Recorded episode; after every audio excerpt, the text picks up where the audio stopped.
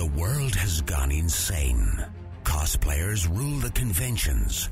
Gamers dominate the tabletop and the internet. Sci-fi subjugates the movies, and fantasy rules the bookstore with an iron fist.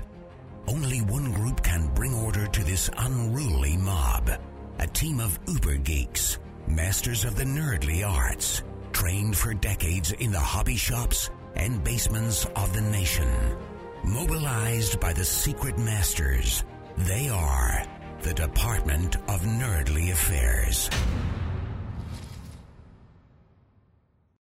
Hello, operatives, and welcome to the Department of Nerdly Affairs. I'm your host, Rob Patterson, here with my co-host, Don Chisholm.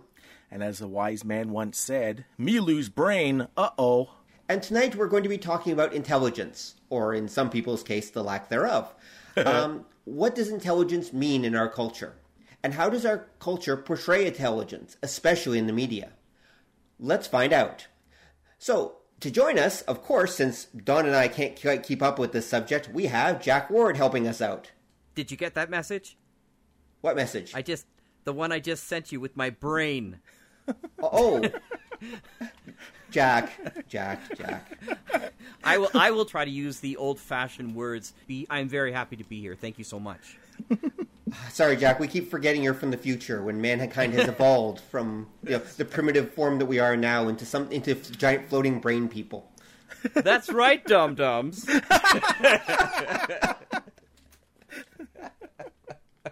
There's a little Flintstones reference for you people there. The Great Gazoo. The Great Gazoo. What a great character he showed up to be. It was fun. Yeah, well, wasn't he really just there to kind of spice things up? Because probably they were worried that the show was getting a little dull for the kiddies. Absolutely. I mean, anytime a character like that appears, like him or Scrappy Doo or anyone else, it's usually because, the show is getting just a little bit too dull or highbrow, and they have to kind of dumb it down. Hmm. So is that Mxyzptlk do the same thing? Pretty much. It's basically the same character, but for Superman. I'd be curious to know which one came first.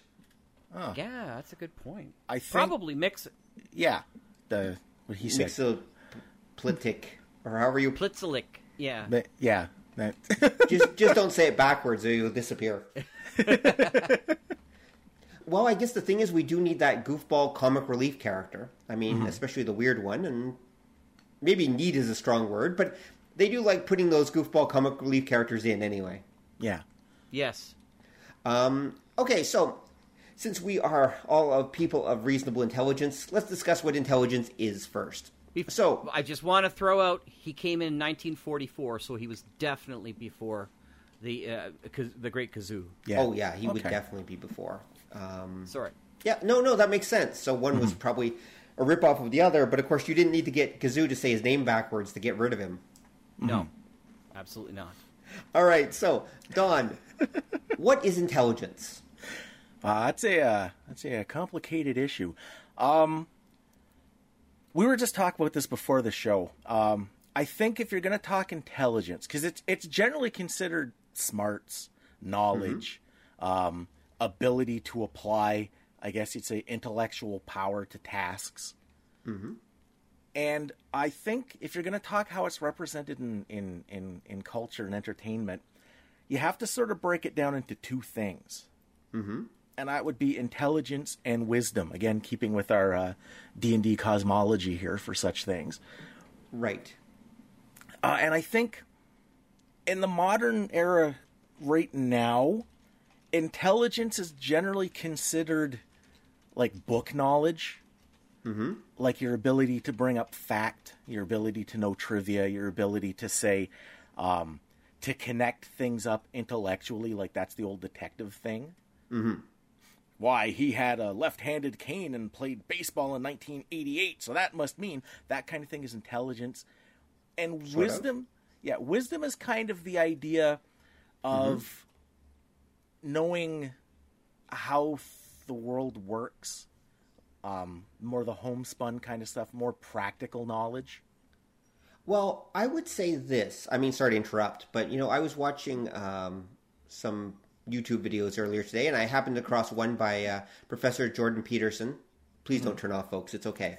And Professor Jordan Peterson, where someone asked him about memory.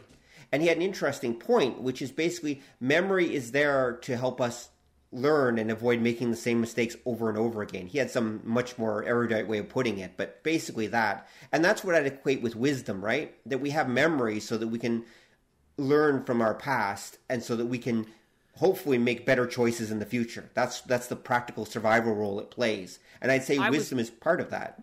Yeah, I was going to suggest before you mentioned that intelligence is the learning of something and wisdom is the application therefore of. Okay. So, I was saying that because I was thinking about my dear ex-mother-in-law, who was extremely smart when it came to intelligence. Like, she had a number of different degrees and worked as a pharmacist at the hospital. So she knew Latin and all that kinds of stuff like that. But if you put her out in a street, she was Marcus Brody. Is anybody here speak ancient Greeks? Ancient Greek, right? Or Rosicrucian? It was just she wouldn't know what to do with herself, right? So I think the application thereof is the wisdom and the intelligence, and let's be fair, what I love too about this topic is it fits so well with DNA because. Mm-hmm. Lately, we've associated a lot of intelligence with geekiness, and so we should have a conversation at some point if that's earned or not. Okay, that's it. That's actually an interesting point. It's because the first thing I think of when you differentiate wisdom and intelligence is nerds or geeks, high intelligence, low wisdom. Yeah, kind of, and that's why I think it's good Jack is here because this does tie in. With the episode we did a long time ago about nerds, about how there really aren't nerds anymore and how that happened. Mm-hmm. I was there for that. Yes, you were. Dun, dun, dun! Hyperlink here.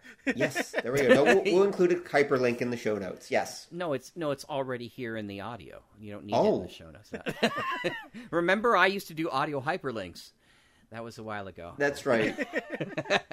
Audio hyperlinks. There we go. All right. So, why don't we play off of that then? Well, I mean, why save it for later? So, nerds, are they really smart, or are they really wise? What's the deal? Let's fight. Let's discuss.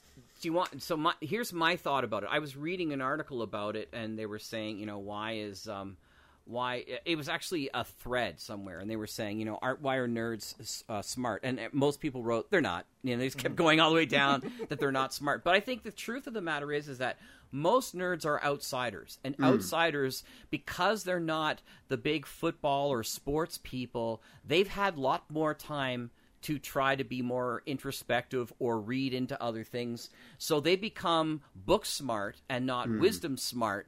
But book smart for the reason that if they didn't do that, they'd go crazy because they've got nothing else for them kind of thing in that respect until they meet other nerds like that. And then they feed off of each other as to who has the best trivia for things and stuff like that. And that becomes the fight of the nerds, right? Who's the smartest nerd of all, right? And so then you can have these kinds – there's actually a podcast, Geek versus Nerds, where they take – the most nerdiest of subjects. It's my old co-host, Andrew Dorfman, who created it. And they've got one on the East Coast and one on the West Coast. Huh. And they'll do things like, who's the best pilot? Captain Reynolds or oh my God, I just can't believe I blanked on or Han Solo. Mm-hmm. Hmm. And when they did it live at one of the conventions, Nathan Fillion called in. Oh my God! So he had to win, right? It's it wasn't gonna have Harrison Ford call in to rap battle him for it. So, but that's what happens. Is I think the fact that you are on the fringes of the popularity because you're outside of the circle in the party, you have to spend more time studying humanity in different ways. Well, I think some of it also might be that many outsiders, as you put them, are just not good at social skills to begin with. They're often shy, introverts. They're just not good at dealing with other people. So as an end result, they spend a lot of time thinking about other people and trying to figure out how to interact, because it's almost a survival mechanism, really. Well, here's is that a chicken and egg situation? You're saying that they're not outgoing to begin with, but maybe they learned that, right? Maybe they weren't aggressive when they were really, really young, and because they weren't picked first, they didn't rebound quickly from being rejected. Mm. That's made them more and more introverted, as opposed to were they born introverted? I would argue that it's a mix, like anything. I think some people are born introverted. I think there are people that are naturally shy. I can think of a few children that I've encountered, like really young children who are pathologically shy. And it's not something that, as far as I know, that they've learned. That they're usually very happy, loving, nurturing parents. They're not being put down or anything. But I've met a fair number of super shy kids that if you look at them wrong, they'll cry and run away. And I can only imagine what that is like when they actually enter school and when they actually, as they get older. So there are definitely kids that are born introverts. Mm-hmm. Well, but to be fair, and we're challenging here. Right, of course. But my nieces, 3 or 4 of them, were ridiculously shy, like we thought they had something wrong with them. But as they grew up, they grew out of that. Yeah, so, like, my youngest one is extremely shy and would just, like, curl away. She didn't want to hug anybody in the family or anything like that now. And now she is the most tough. She's like a foot and a half shorter than everybody else on her team, but she's still tough as nails, the most outgoing person in the whole bit. So I'm not sure, because there is an element as you grow up of shyness, of they call it making strange, right? Yeah. So like every kid has to make strange at a certain age. The question is, do they rebound from that? Yeah. Do they outgrow it or not? Yeah. Or does that become a strategy for them? Or, you know, like those kinds of things. And again, you're right. It probably is a mixture, but it's fascinating to see who does and who doesn't. Yeah, that's true. I also, keep in mind, there's a fair number of people that are very high-functioning autistics. So some of them literally, they literally are not responding to social cues. They just don't have that sense. I mean, Mark Zuckerberg is a beautiful example of that. And so as an end result, they're going to be shy, or they're going to be outsiders, and they really have no choice in the matter. In fact, to them, human behavior is a little bit alien, that they're just trying to cope. So are all autistic people intelligent? No, definitely not. Some are. I've met a few autistics that were super intelligent, but I've also seen ones that are definitely not. We've got that Rain Man genius thing going on in society, but that's not always true by any means. Yeah, right. What was the show that he always wanted to watch? Rain Man? Or something? He wanted to see Judge Wapner. Game show. No, it was a People's Wapner. Court. Yeah. Judge Wapner. Love Judge Wapner. Love Judge Wapner. That's right. Just a little aside there. Yep. So you guys have kind of hit on something that goes with the idea of intelligence and wisdom, because intelligence, depending on the era, it kind of bounces back and forth being the domain of the outsider or not. Okay. And this goes where when we were talking about nerds and where they came from and how they happened, it ties in, because if you go back, like, say, immediately after World War II, the idea of intelligence, and especially intelligence is expressed as science and science expressed as technology, it was seen as a good thing. Like, technology got amped up from World War II. We won the war through technology. That was where you had that idea. You didn't have nerds. Intellectuals were always like the two-fisted scientist type kind of guy, and it was generally portrayed as heroic. That's true. Like we said, it wasn't really until the 50s and the 60s you started seeing intelligence become more the domain of the outsider, and I think it's again because society became kind of more stabilized. And when you had the development of the youth market, when they invented teenagers, you had a lot of, especially entertainment, geared towards that audience because they had disposable income. And you started to see kind of the emotional taken up. The intellectual took a backseat because, again, teenagers are just full of raging hormones and they don't typically, intellectualizing things was seen as like school stuff. Don't I know it. Yeah. And that's where you saw this idea of intelligence becoming an outsider thing again, because it was the bookworm. Wisdom becomes the thing. It's intelligence for the insider. Mm-hmm. And that was why you would typically see, like, wisdom comes from, like your grandpa who's been around and he's seen a few things and he knows what's what. Or it comes from, like, the street smart guy. Or when you get into like, the advent of youth culture in, say, the 60s and that, wisdom starts being associated with another stat, charisma, because wisdom is seen as the ability to deal with people, to express an idea to people, to motivate people. Mm-hmm. And I think, again, you start seeing that because when you get to the 60s going into the 70s, you had a lot of social movements. And social movements are based on more of a collective, more of bringing people together, and more of an emotion than any kind of, like, intellectualization. Now, wouldn't you say that... sorry to throw in, Don, but wouldn't you say that then... a professor would typify somebody who's intelligent. A guru might typify somebody who's wise that way. You can do that. I think the use of the terms that you've used, that role is a constant, but it changes. Yeah. Like for guru, you typically go mentor. Mm-hmm. That everybody has an Obi-Wan. Like you'll see... The more experienced person handing down the useful information to, like, the impetuous youth. Mm-hmm. Right. It could be motivational speaker, too, as it comes through years, you know? Yeah. It takes different forms in that way, yeah. Mm, true. And it's given different credibility, because I think what you saw, again, when you get into the 80s, going into the 90s, that was the era of, like, hug a nerd. Mm-hmm. And I think it's, again, because technology is starting to be seen as a driving force in society and a positive one. Mm-hmm. Whereas when you get to the 70s, there was that kind of like back to nature sort of idea, getting out of the city, getting into your own head, like turning your back on the Madison Avenue plastic fantastic thing, man.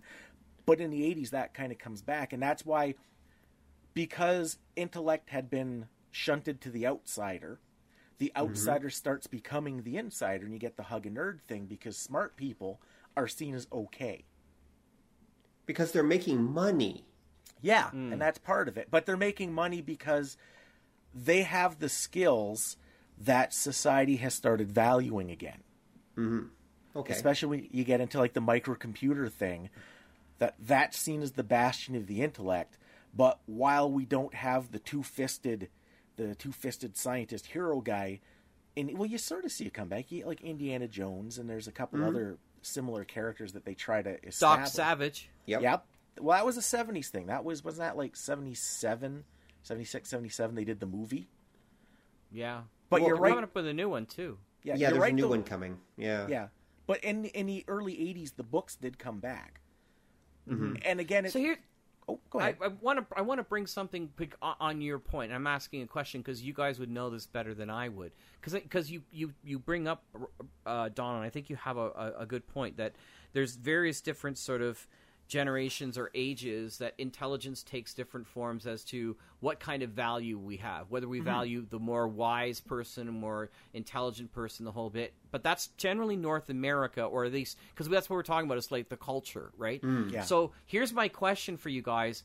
If you take a look at things like Japan, which had its blooming of various different kinds of intelligences too, and you talked about some of those in like the science shows, like the science hero shows and stuff like that, were those echoes to what happened first in North America? Are they following their own kind of trends, or are they looking towards? Is this something that's happening globally, but it's coming in various different sort of like pebbles on the pond kind of thing, with the echoes going outwards, and it starts in one place and moves outwards, or is it totally independent based upon the culture? I think that would be up for me. Asia is a bit different because, of course, you've got to remember they have Confucianism. And Confucianism places great emphasis on the intellect and the intellectual and listening to wise people and such, okay? Mm-hmm. And respecting your elders and respecting wisdom. And they have all these different rules about how of what skills a good man should have and what a proper man should be like. But they place a great emphasis, of course, on intelligence. That's there. And that has had huge influence on all Asian cultures. Again, East Asian cultures, of course. Mm-hmm. India is a little bit different. But if we're talking Vietnam, you know, even the Philippines, Indonesia, Japan, doesn't matter. So we've got that. Plus, you've got that interesting situation with Asia as well, where remember in the second half of the 19th century, Asia was still relatively primitive. I mean, I don't want to throw too many stones, but they were. Japan was closed off from the world. China was kind of like sunk down in a funk. I mean, things were not going so well for Asia at that point. It was a low point in their history for various reasons. And then what happens is suddenly the Westerners show up with their technology and their intellectual knowledge and their much more advanced knowledge in many cases, and they basically kick all their asses, like majorly, totally, completely, and utterly. And they force Japan to open up. They conquer China. They open Asia up. And as an end result, the Asians get a little bit of a future shock where they basically go, holy crap, the world has advanced without us. If we don't advance, we are in deep doggy doo-doo. So at that point, they freak out. The Japanese begin a mass focus on modernization. A few other Asian countries try to as well, with varying degrees of success. The Chinese are kind of resistant to it, even though they really should have, but whatever. But regardless, so there's this idea then that Asian cultures came to revere, especially they already revered wisdom already, but then suddenly it literally became survival in the way of the future. They went through this culture thing in the late 19th century. So as an end result, they revere intelligence. They always have, and they probably always will. And this is just, again, a result of both history and experience. So they're quite different. And I think all cultures have revered intelligence to one degree or another, but the Asians have kind of taken it to a whole new level, which they do with many things.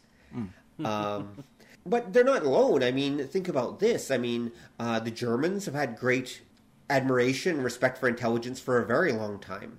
Even when they were a whole bunch of little countries and that, they actually placed great emphasis on intelligence and learning. So did many European cultures and countries. I mean, you know, the Germans are not alone that way. And other cultures around the world have also placed great emphasis on learning and intelligence.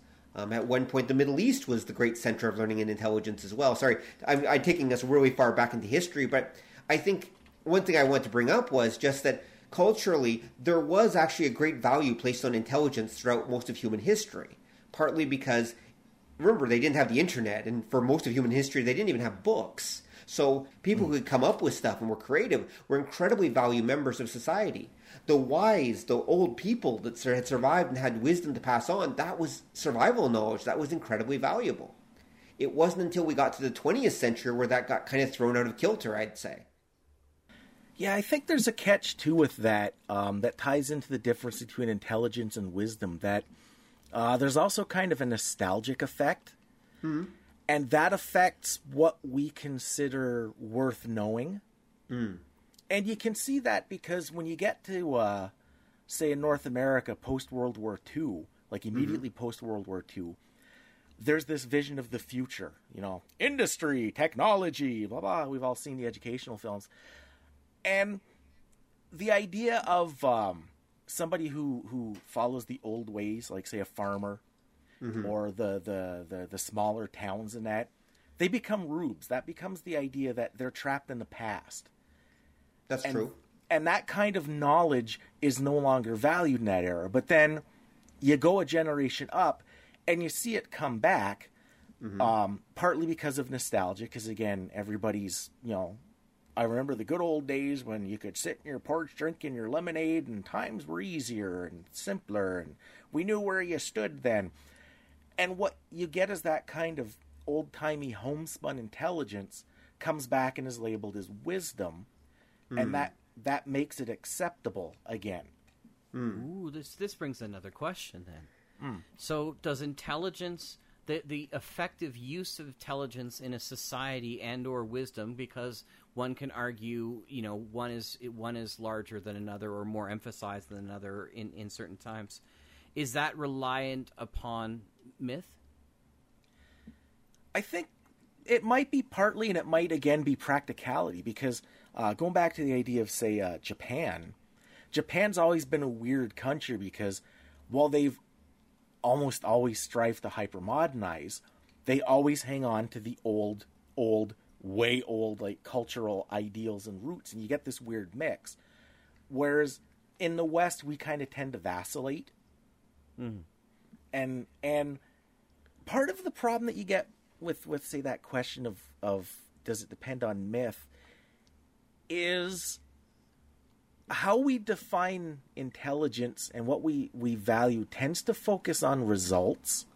Mm. And results tend to be practical, but then they also have kind of, I guess, like a whimsical, mythological aspect to them as well. Mm. It's funny, though, because we talk the application of intelligence is wisdom, but wisdom itself may not be practical. Mm-hmm. Wisdom itself, you know, like if you take a look at some of the great things, like Rob was bringing up Confucius, but there's Lao Tzu, and there's a mm-hmm. ton of others that came at almost the exact same time as this explosion of wisdom traditions mm-hmm. that may, you know, they don't help you really sow the fields. They don't mm-hmm. really help you harvest rice. You know, those are really intelligent things that you need to do, but they do help you live your life more fully.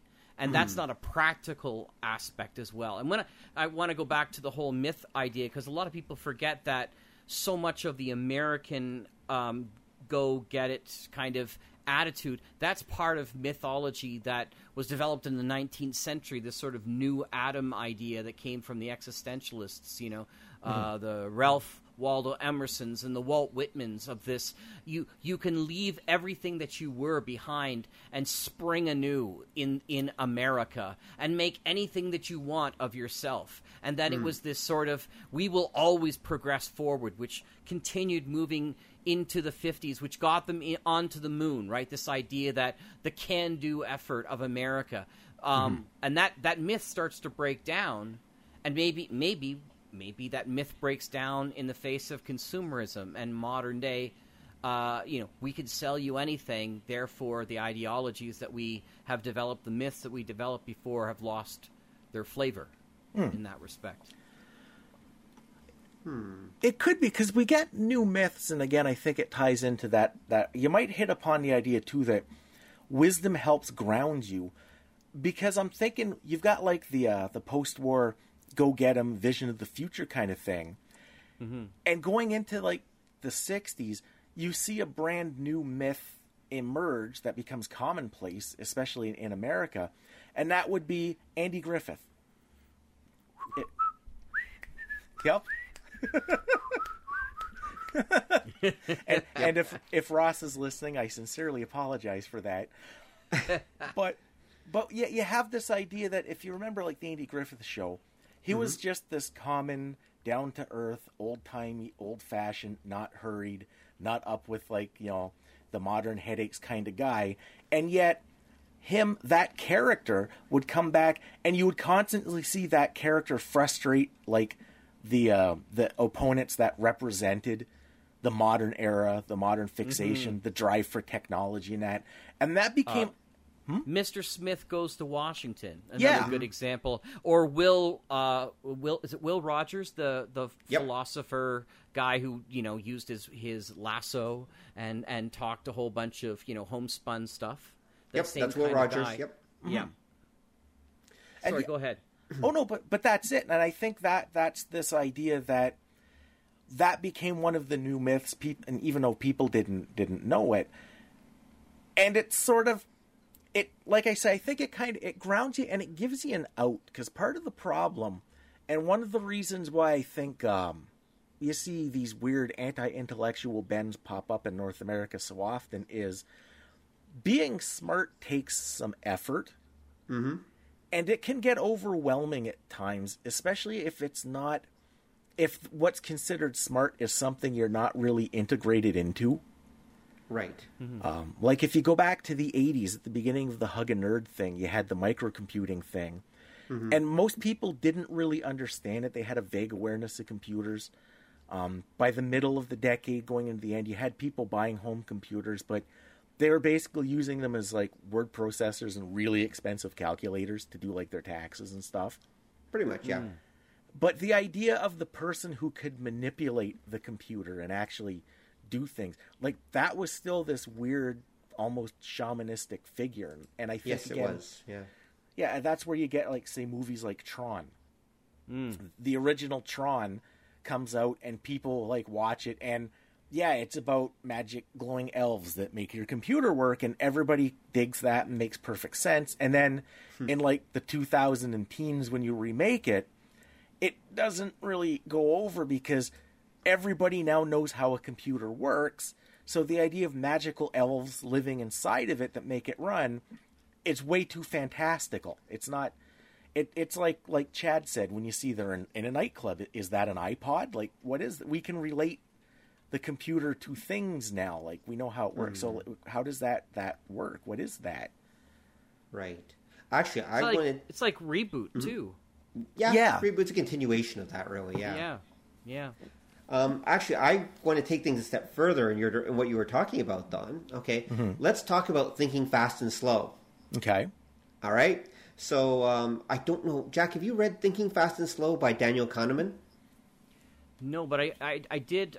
Did you? Is it similar to what they were talking about at Mysterious Universe with the book called, like, Rabbit Brain, Tortoise Brain? It's probably exactly the same thing, except Daniel Kahneman. I think it's Kahneman actually is he's the one who did the actual research that's probably based on, and he wrote his own book called Thinking Fast and Slow. Cool. The short version is this: back in, I believe it was the 1960s, although Don can correct me on that. Daniel Kahneman and his fellow researchers accidentally discovered something, which is that our pupils dilate depending on how much brain power we're using. So your eyes are literally effort meters. They literally will show how much effort you're putting into something. And you can literally see from the second it starts to the second it finishes how much effort your brain is putting into something based on your pupils and how they dilate. All right. So they discovered that. And so they thought, okay, well, let's use this to start exploring different aspects of human psychology. And what they discovered is, and this, again, Kahneman points out, this is a huge simplification, okay? This goes back to what you were just saying about tortoise brain, rabbit brain. Although what they refer to it as System 1 and System 2, because they're science nerds, and, you know, that's what they like calling things. Nerds. Anyway, so the key point is this. System 1 is your basic intuitive system. It's your everyday, average operating normal level of function, basically. It's how your brain normally functions, okay? It's a normal level of effort that you put in. It's very comfortable. It's very low level. And it's more based on things like intuition and gut feelings. And it's just, you know, how you remember to breathe and everything else, okay? And that's what so most... When that leaf rushes in front of your face, the fact that your hand comes up to protect yourself, whether it really needs protecting or not, is part of that intuitive. Yep, exactly. Decision. That's System 1. Yep, exactly. Yep. And then this contrasts with System 2, which is basically when you're putting your effort into something. This is the things that require actual measured effort, effortful thought, as he puts it. Mm-hmm. If you want to see someone go from System 1 to System 2, he has a great example in his book. He has a bunch of them, but this is the one that's always stuck with me. So if you're walking with someone, okay, ask them a complicated question. Like, ask what's 234 times 562 or something like that, okay? They will immediately stop walking. That's the first thing that they will do. And why? It's because their System 2 is just kicked in. It's attempting to solve the problem, and it's basically using all the brain's processing power, and so they can't even walk at that point. It's literally using that much effort. All right, so... And so this is the whole System 1, System 2 thing. And I've tried it. It actually does work. It really will work. It's a fun party game you can play. You know what's interesting with the rabbit brain, tortoise brain, though, is they have a third one. That's what the book is about. It's the third one. Mm-hmm. So they talk about, you know, like the intuitive one. Then they talk – I think they I forget what they call it. It's like alpha brain or something they call it for that. And that's the one where it takes a lot of thought power. And they said what's really fascinating, and they have a lot of studies based on this, is that there's a third way of knowing, which is letting it go and letting your brain come up with the answer by not thinking on it. Right, and you can actually be more successful not thinking at all and have something. So it's like that time when you have a problem, you go to sleep and you wake up and you have the answer. or you're singing in the shower and you're like, oh, yes, that's it. Or you put stuff together that you didn't put together for. So it's really frustrating because it actually means the less you know, sometimes the better it is. Well, not always. Sometimes. Okay, so and I could see that actually. There's a kind of back-end processing that's going on as well. Because, again, he's mostly referring to conscious thought, or mostly conscious thought, whereas what you're talking about is basically the unconscious part of the brain, which, of course, is most of it, really. But anyway, but the point is, and this is how it relates to what we're talking about, is so one of the things they've discovered is by measuring this is they discovered a couple things. First, people hate using System 2. Human beings are really, really lazy. So we will do everything in our power to avoid using System 2 whenever possible. Okay? So we love making gut feelings or gut choices and things like that. Why? Because it means we don't have to put any effort into it. Human beings are just astoundingly lazy creatures.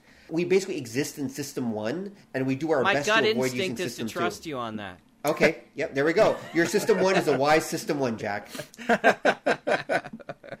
the other thing that they've discovered, of course, is that our brains are like muscles, okay? So you can actually make your System 1 stronger and more capable of a variety of thought over time by, reading and using your brain, etc. And, of course, your System 2 can actually become stronger as well. In fact, the more you use it, the stronger it gets. Mm-hmm. But conversely, the less you use it, the weaker it gets. Mm-hmm. So what you'll get is you'll get people that literally for them to try to use System 2 is almost painful. Mm-hmm. It literally is a kind of mental pain to have to try to use their System 2 to use their advanced processes. So they avoid it as best possible. So Homer Simpson is what you're saying. Yes, exactly. Yeah. Oh, I got to use my brain again. No, that's my second brain, favorite. I don't like you and you don't like me, so let's get through this so I can start killing you with beer. Yeah. Agreed. Agreed. That's System 1 and System 2 in action. There we go. There they are. There they are right there. Working together as a team. That's cool. So one of the things that I've noticed, this is my own observation, not Kahneman's, is, again, we love not using System 2. Okay? And in a weird way, we actually celebrate it. Think about this. We tend to celebrate in our pop culture people who make the right gut choices and everything. Oh, I'm following my gut. I'm doing what comes naturally, that kind of thing. That's all System 1 stuff. Yeah. So Donald Trump. Yeah, pretty much. Yeah. Donald Trump, George W. Bush. I go with my gut. Yeah. Yeah, exactly. But not just him. I mean, every 80s action character. Yeah, sure. Well, most characters on cop shows, most cowboys. Yeah.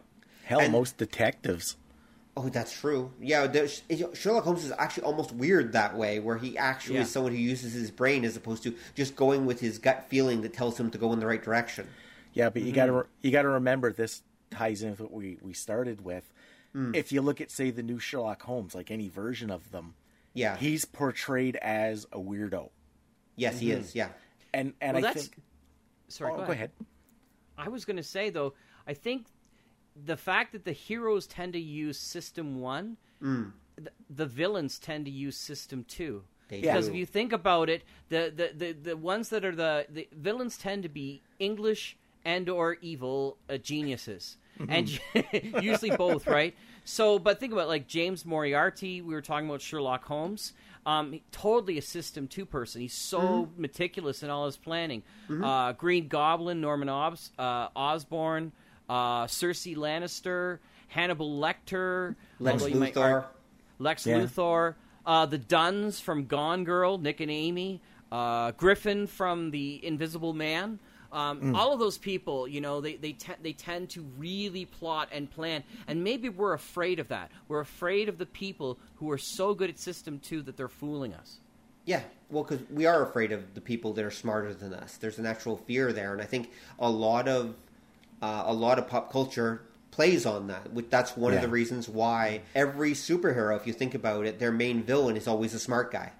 Yes. Yeah, usually, yeah. There are a couple different, I think, practical reasons for that. One is they're a smart guy because that way they can come up with cool and interesting plots that the hero then has to undo, right? So there's some of that. Some of it's just it's a requirement for the job. I mean, if they're not, then they're just an unthinking brute who's destroying stuff. And those characters exist too, but they don't make good arch villains. Mm-hmm. But they tend to be smart guys without powers, too.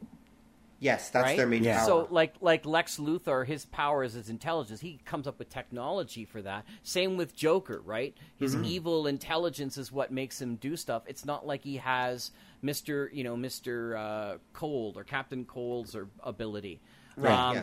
Yeah. So it is those. Well, to be fair, Mr. Freeze, but there's a Captain Cold. That's from that's the Flash's villain. Yeah. But you're right. Mr. Freeze is intelligent too, but he's coldly intelligent in that respect. But it's more innate in that respect because he's a tragic character, right? Yeah. In that respect, so it's slightly different in that way, but. I think it's interesting because if you contrast that with, like, Sliders. Remember that episode, Eggheads?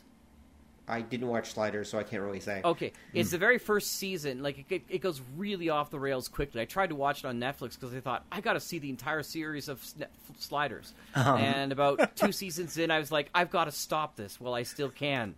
And I did. It was one of my greatest accomplishments. But in one of the Sliders episodes, you know the theory. Like, they go from parallel world to parallel world. Yeah. They actually go to a world... where intelligence takes precedence over athletics, and so all the great like sports heroes play this sport called mind game, where they're all dressed up as if they're ready to do sports stuff, but they're actually it takes a lot of intelligence to do it. So all the commercials, all the sports people get all the money from various different companies because of how intelligent they are, and so it's and it just sort of highlights. What we value instead, we value System 1, where we want that person to make snap decisions on the court, be able to be a leader, be able to instantaneously know what needs to be done, as opposed to really reasoning it out and coming up with the best way. Maybe that's one of the reasons why we're so afraid of our robot overlords. Possibly. By the way, the society you just described, that's called South Korea. Oh wow! South Korea is where where they have e-athletes, for example. Wow. And intellectual pursuits are highly valued in Korean society. Everyone has to be master playing Go and chess and piano. How long has that been?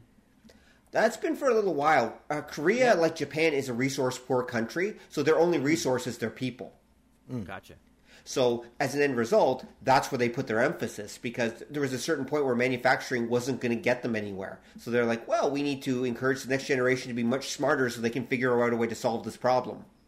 Cool. Right. Now, Korean culture has always valued intelligence, but there's in the last maybe 30, 40 years, there's definitely been a huge push for it. The wars of the mid-20th century kind of weeded the population out a little bit, so that was a bit of an issue. And in China, remember, during the Cultural Revolutions, they burned all the intellectuals. Or correction, they sent them to labor camps where they basically worked them to death. They didn't burn them. I apologize. That was... I'm trying to remember which country that was. I think that was a few... Yeah, there's been a few where they've done that, but, burn the witch. Anyway. Yeah, basically. But we've always, had that idea. But that goes back to what I was saying, where the Asians, for many reasons, value intelligence on a cultural level that we don't. And that's something I've always loved about Asian culture. It has its downsides, but one of my beloved parts of that about Asian culture is that they have great value for intelligence. Yeah, so there we go. So there's South Korea. There's your culture where they literally do have what we would call, gamer nerds. They have them actually doing commercials for products on the air and everything like that. Okay, so here's my question for you. So in South Korean culture and their media, are their supervillains really, really smart, just like everybody else? Yes. Or are the heroes equally as smart? Yes. So it's System 2 versus System 2. Usually, yes. Yeah. I mean, the hero will be a little here, and this is something we can get into. There will be a little more balance. So the hero will be smart, but the hero will usually also have some other smart people backing them up, and so they'll usually win because they're all putting their brains together versus the villain who is evil and selfish and is just doing it, they're basically the one really smart person versus a group of other people that are maybe not quite as smart but are working together as a team. That's what you'll see in Asian stuff usually. Because they do still worry that if they make their hero too smart, A, he or she will be really hard to write, and B, he or she will also kind of alienate the audience a little bit because, for all I'm saying about Asians valuing smarts, there are still tons of stupid people in Asia, okay? The audience, you know, most people everywhere in the world, including Asia, still run on System 1. They really don't want to use their System 2 any more than they have to. Well, here's a question then. Is it an evolutionary trait to run very well on System 1 because it takes less effort? It probably is, actually. People who are better with System 1 probably do actually do better in life. Well, I think, though, what you're seeing, and this ties in with say, South Korea, is, again, environment effects, because we live in an environment, because of technology and where it's at and how quickly it develops, intellect is valued. Intellect is useful. Because you see here in North America, we keep trying to make that switch, because you're always hearing people talking about, we must train the kids for the high-tech jobs of the future. And it's future. It sounds a lot like that old 50s rhetoric, but we can never quite get any traction on it, because we don't really know what that means. And there's kind of this weird undercurrent that for a while we really didn't value intellect overall. So you kind of start seeing, like, say, politicians will talk about, we have to get the kids ready for the future. They need high-tech skills. They need education. They need intellectual agility. So we're going to cut the educational budget in half and then use that as a tax cut for the pharmaceuticals and to buy more tanks. Well, okay, your heart might be in the right place, but you're not. We don't know how to do things that would actually exemplary intellect, and I think this is one of the reasons why you'll see, like right now when we're recording, there's the whole big thing going on about Facebook, about them jacking your info and selling it. And we've heard about this before, and we know about the dark web, where people steal your identity like an alien in a 50s horror movie. And that kind of keeps feeding in this weird undercurrent that we value technology, but we're still terrified of it. And it, again, undercuts us making that shift to a more positive view of intellect. Like, going back to what we were taught about with, like, Sherlock Holmes and that, the intelligent person is still seen as an oddity. And I think, again, that's why, like we were, Jack had brought up way at the beginning of this, the idea that certain things like, say, autism are typically portrayed as magic. Like, an autistic person doesn't have a problem. They have some magical gift that lets them see the world differently, and then they can be a teenage doctor or like a theoretical particle physicist and that. And the downside just becomes, like, you know, interesting personality quirks. Right. It's interesting, actually, you brought that up, because there's a show called The Good Doctor on right now about this autistic super genius doctor kid. Who's like teenager, which is just Doogie Howser, except Doogie Howser wasn't autistic. He was just a genius. Yeah, and if you think back to, say, Doogie Howser and the progenitor of Doogie Howser and his ilk from that era would be Ferris Bueller. Like, Doogie was still portrayed as a wacky, semi-hip, just nerdy enough to be entertaining kind of teenager, like, and again, the intellectual parts of that show kind of got backpedaled, because they would do things like, he stayed out late and mom and dad grounded him, and you're like, he does open heart surgery, why doesn't he have power of attorney? Like, and again, it's because they were kind of just splitting the difference. It's the wacky teen show with the interesting twist that he's this super genius doctor, but he still can't talk to a girl and can't figure out how to drive, because, again, it's that weird magical mental thing that he can be intellectual. He's a brilliant doctor, but there's still that downside. He still lacks wisdom. He doesn't know the real things, the down-to-earth kind of things. Which makes the audience feel good about themselves, because they know about that stuff, but he doesn't. So it's all okay. Yeah. Weil E. Hauser, super genius.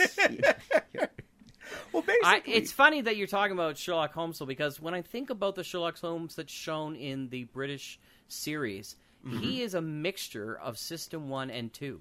Yeah. Because he instinctively sees things that he almost can't process, and things come out of it, right? Yeah. So you'll see him pick things up off the wall, and his brain is putting it together instantaneously. And he's like, "Whoa, oh, cool!" But it's that instinct that something is wrong, and he's still figuring out why it's wrong. Mm. Not that he's learned something that's necessarily that's going to fix him out of it. He's not MacGyver. Yeah. Right. You know, he's taking stuff that is that is totally not connected to anything else, mm-hmm. and putting it together instantly through instinct and learning. Mm-hmm. Yeah, it's very weird. So, well, there's a catch to that too, because what you were talking about, the type 3 way of thinking that the one book there has, mm-hmm.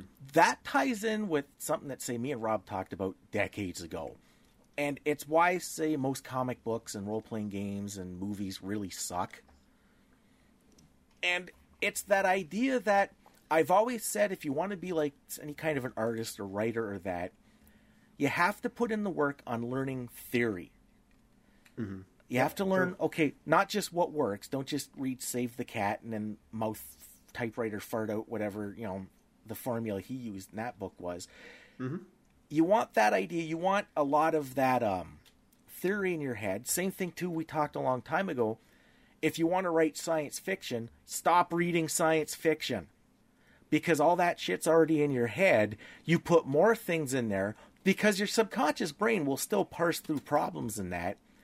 And if you've got more of these things, more of this theory, more of these templates wigging around in your head, your subconscious can draw more of that into the... into dealing with the problem. Right. And I find that's one of the things that for a long time society doesn't value, because society doesn't want intellectuals and creative types. It wants people who can fix your computer and your car. So there tends to be this focus on specialization. Mm. That's true. I find, especially in entertainment, like that's one of the reasons why if you read a modern superhero comic, most of them are really boring, because the people writing them are the people that grew up reading superhero comics in the 90s, and the superhero comics of the 90s were written by the people who grew up reading the superhero comics from the 80s. Nobody's added anything to that formula or those ideas for a very, very long time, so you're basically just getting weird, stripped-down regurgitations. Yeah, that's... problem. Sorry, Jack. You brought up comics, so I want to bring up something that I was thinking about when you guys were talking about this, because we want to go back. I'm going backwards to the idea of intelligence versus wisdom, mm-hmm. and I would argue Batman is intelligent. Superman may be considered intelligent and wise at the same time, mm-hmm. but it's his wisdom that people respect more. But it's mm-hmm. also the same thing that makes him a putz. And it's the same thing that Captain America has, right? Captain America has wisdom more than he has. Sure, you can say he's got a kind of like combat intelligence, but he's not like a super smart guy. Mm-mm. It's really his understanding of humanity that people love so much, right? And again, mm-hmm. it's what makes him a putz, right? So maybe there's a certain element that happens in comics that. If you're the kind of person that appreciates wisdom and gurus and that kind of thing, there comes with a kind of anti-baggage against that, in the same level that if you're somebody who really loves intelligent people, there's an anti-intelligence backlash as well that's happening in society too. It's just different tribes, right, that are fighting for dominance. Well, I think you've hit upon a couple things there too that because when I was originally making my notes for this, I added a third part of the D&D cosmology. I added charisma. Mm-hmm.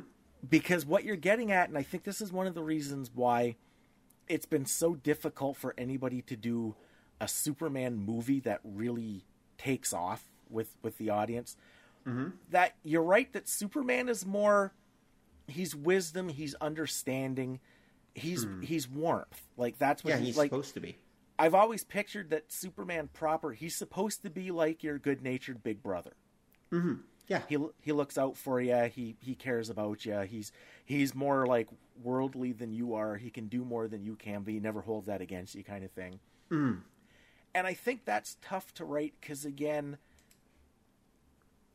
intellect is sort of, it's seen as weird. It's seen as like the outsider. That's why like Batman is intellect, and that's why he's this cold, sociopathic kind of guy. And especially in the movies, he's not the 1950s fun-loving Batman that you'd see hanging out with Robin in inappropriate ways in the cover of the comics. He's like the Dark Knight guy. Because but I would actually make the argument, and I know where this is going to go with Jack, I would make the argument that the Batman that we've seen in the movies, especially the Dark Knight trilogy and that, isn't an intellectual at all. He's actually just a brute force character. He really has no subtlety, no intellect. He just kind of brute forces his way through everything. No, you're absolutely right. He's not the world's greatest detective. No, but he's which still... is what they used to call him as in the 70s. Right? In fact, almost no Batman in the film, live action film, has ever been the world's greatest detective. They always just turn him into an action hero. I'll challenge you with only one film, and we'll all laugh at this, but it's probably the closest one to the comics of him as the world's greatest detective, and that's the Batman movie from the 1960s, because he actually figures stuff out. Right. Yeah. Right. Yeah. Isn't that ridiculous when you think about it? He happens Batman to be the smartest Batman of all. Is Adam West? Yeah, that's because he's the only one who's actually functioning as a detective. The other guys are all just like a psycho guy in a costume who beats up mentally ill people. Yeah, like exactly. They're figuring out all the clues left by the Riddler. They're coming up with shark repellent. Mm-hmm. Right. Trying to find a place to dispose of a bomb. That's right. All those things. Whereas, for some reason, they feel obligated to dumb down Batman. And I guess, again, that's partly to appeal to a mass audience. I think that the mass audience doesn't want heroes that are that much smarter than them or that they can't follow. Yeah, but there's a catch because they still dress it up like he's supposed to be a smart guy. No, they always pretend they are, but they never really are. Yeah, but I think it's different than that, though, Rob. I think people look at System 1 specialists and see them as mystical and see them as greater than, because they're not using book smarts. They have some sort of inherent powers that none of us could get, and that's what makes them alpha men. That's what makes them so great to be leaders, is because they don't have to go back and look up something before they make a decision that will save all our lives. They just know it automatically. They don't have to even use it. Yeah. Right? Don't have to use so it's almost mystical thinking that way. Okay. And there's also another big problem when you talk about entertainment, is that the smartest character in a story can only be as smart as the person writing the story. There it is. There's the biggest problem, which is why it's very rare that you'll get very smart characters in media, because the truth is, while scriptwriters are usually smart people, they're usually not smart in the same way the character is supposed to be smart. Yeah. And let's be honest, it's like for somebody like me who, like, my favorite kinds of mysteries are, you know, the ones that are like the really interesting whodunits, which require a lot of clues that you could put together if you wanted to. Those are really hard to write. Yeah, like to write well, to get to a point that you actually fool most of the audience until the end, and then they look back and go, "Why didn't I see this at the beginning?" That's like so hard to do. Yeah. Yep. It is. I think I've only ever really seen one story where the characters were supposed to be really intelligent, and they actually acted really intelligent. And which that was Death Note. Oh, yeah. Death Note, they do, yeah. I thought you were going to say Michael Caine without a clue. No, actually, when you talk about this kind of thing, I always think of the old Tiny Toons when they did their Sherlock Holmes parody. Because there's a scene in that any kind of investigative show has, and it was the one, wait, a clue. It's lint. Lint rhymes with squint, which is what you do in a Clint Eastwood movie, which means they're at the museum. Yeah. Yeah. How about that's usually how it goes. Peter Sellers being there. Oh. There's a perfect example of somebody who is an ultimate System 1 person. Right. Because there is no intelligence there. There's none. And yet he walks on water in the end. He's Jesus, right? Right. So, Can you think of anybody who's better at System 1 than Peter Sellers' character? I forget what his name was. Chauncey Gardner. Okay. I'm trying to think. Do you ever see that movie? No? I haven't actually seen it, no. Sorry. Oh, you have to watch the movie. It's one of my father's favorites. My father really likes comedy that's understated. Mm. And it is Peter Sellers. And what happens is that Peter Sellers plays this sort of very slow gardener by naming Chance the gardener. And the guy who paid for his life, the person who was really wealthy that gave him a job, really liked him, but dies. And so when he dies, he leaves him, stuff so he has enough money. And people start noticing him, and the simple things he says sound brilliant. Mm-hmm. So they decide that he's going to be like their next political find, right? Right. And so they'll say, what should we do with the Chinese problem? And his answers always have to, you must prune where you're needed to prune, Right. It's like, so what you're saying is non-interference is the best way to deal with the China problem. Only prune it if you have to, right? And he's talking about gardening. So, right, yeah. And, you have to watch. It's very cleverly done, so. Wow, okay. It's Shirley MacLaine isn't. It's called Being There. Shirley MacLaine and Peter Sellers, and 1979 it came out. I've heard of it. I've just never seen it. It's a Hal Ashby movie, yeah. Oh, okay. So. I will put it in the show notes, or at least an IMDb link, obviously. And it's even got Jack Warden in it. I love Jack Warden as an actor. He's so much fun. So. Anyway. It's not because he has almost the same name as you? No, it's not that. It's because he was in a Twilight Zone, let's be honest. Okay, well. There we go. That'll do it. But, going back to Don's point, though, you can only write as smart as you actually are. And that's a big problem because many, especially screenwriters I've noticed, tend to be jacks of all trades, which means they're good at kind of faking almost everything, but they're not actually that great in any one area or any one thing. And so they can, so they do all sorts of cheats and tricks to say, they'll say the characters are smart, but they're really not that smart because the person writing them isn't either. Well, unless they're the Grissoms of the world, and they're just lawyers that will write law books. That's different, right? Though. I specifically said screenwriters because what you'll get is where you're getting people who quote unquote write what they know, as the famous writer advice goes. So you'll get John Grisham, you'll get Michael Crichton, you'll get people who are literally they're hyper specialist in one area, and so their stuff is really intelligent. Dan Brown.